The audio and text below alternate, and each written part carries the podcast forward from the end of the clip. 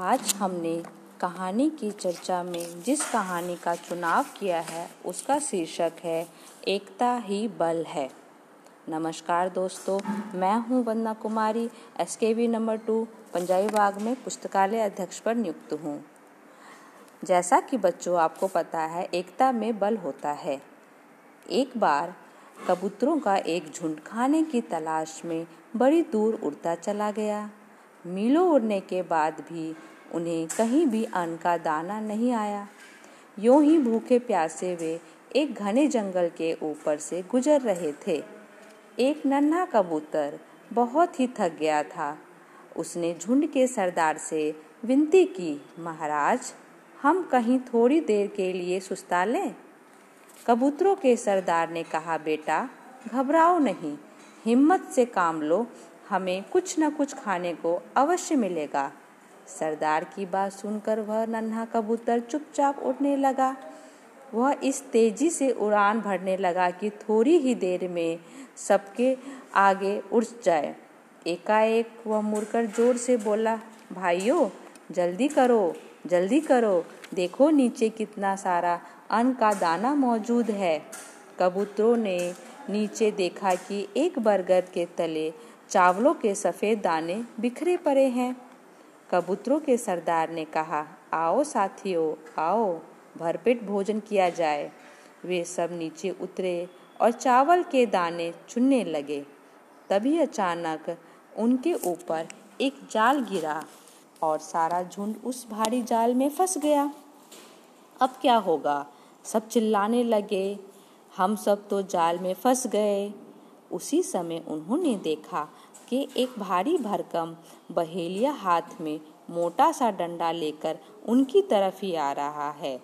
कबूतरों के सरदार ने कहा, बहेलिया, कि आने से पहले हमें तुरंत ही कुछ न कुछ करना चाहिए। सब कबूतर जाल में छूटने की कोशिश करने लगे।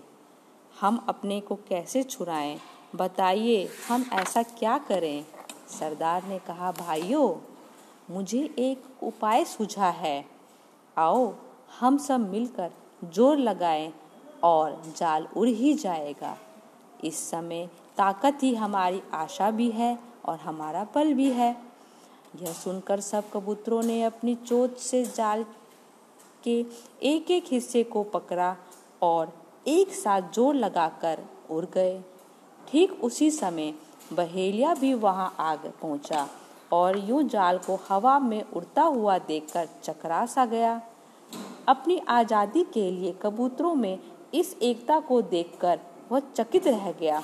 फिर भी वह इस आशा से उनके पीछा करने लगा कि शायद कुछ देर में वह भारी जाल कबूतरों के साथ नीचे गिर पड़ेगा।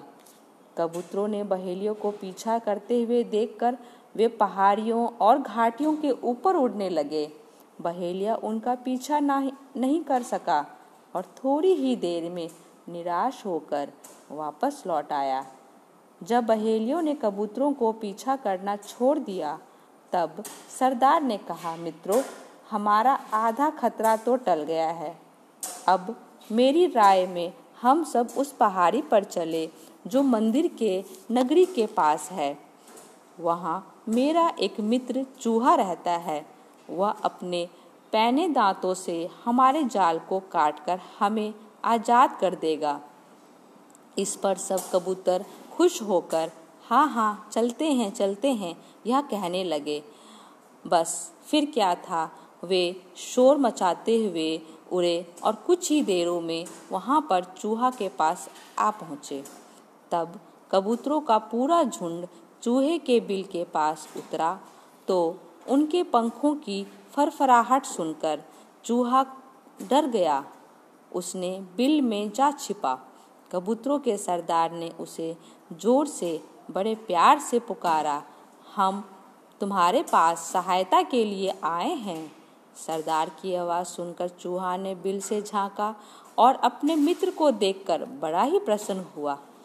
कबूतरों के सरदार ने कहा भाई, हम एक बहेलिए के जाल में फंस गए हैं, लेकिन जब हमने उसे आते ही देखा तो हम जाल समेत ही उड़ भागे।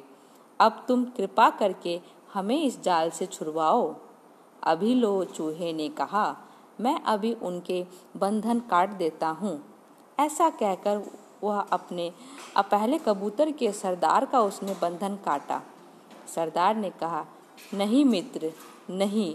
तुम पहले मेरे साथियों को स्वतंत्र करवाओ। नन्हा चूहा बड़ा ही बुद्धिमान था। वह झुंड के प्रति सरदार की भावनाओं को अच्छी तरह से समझता था। उसने थोड़ी ही देर में एक एक करके सभी कबूतरों के बंधन को काट डाला। फिर अंत में सरदार को भी स्वतंत्र कर दिया। कबूतरों ने अपने प्राण बचाने वाले नन्हे चूहे का बहुत धन्यवाद किया। इसके बाद कबूतरे ने नीले आसमान में फिर से उड़ने लगे। देखो बच्चों, आपको इस कहानी से क्या शिक्षा मिलती है कि एकता में कितना बल होता है। धन्यवाद।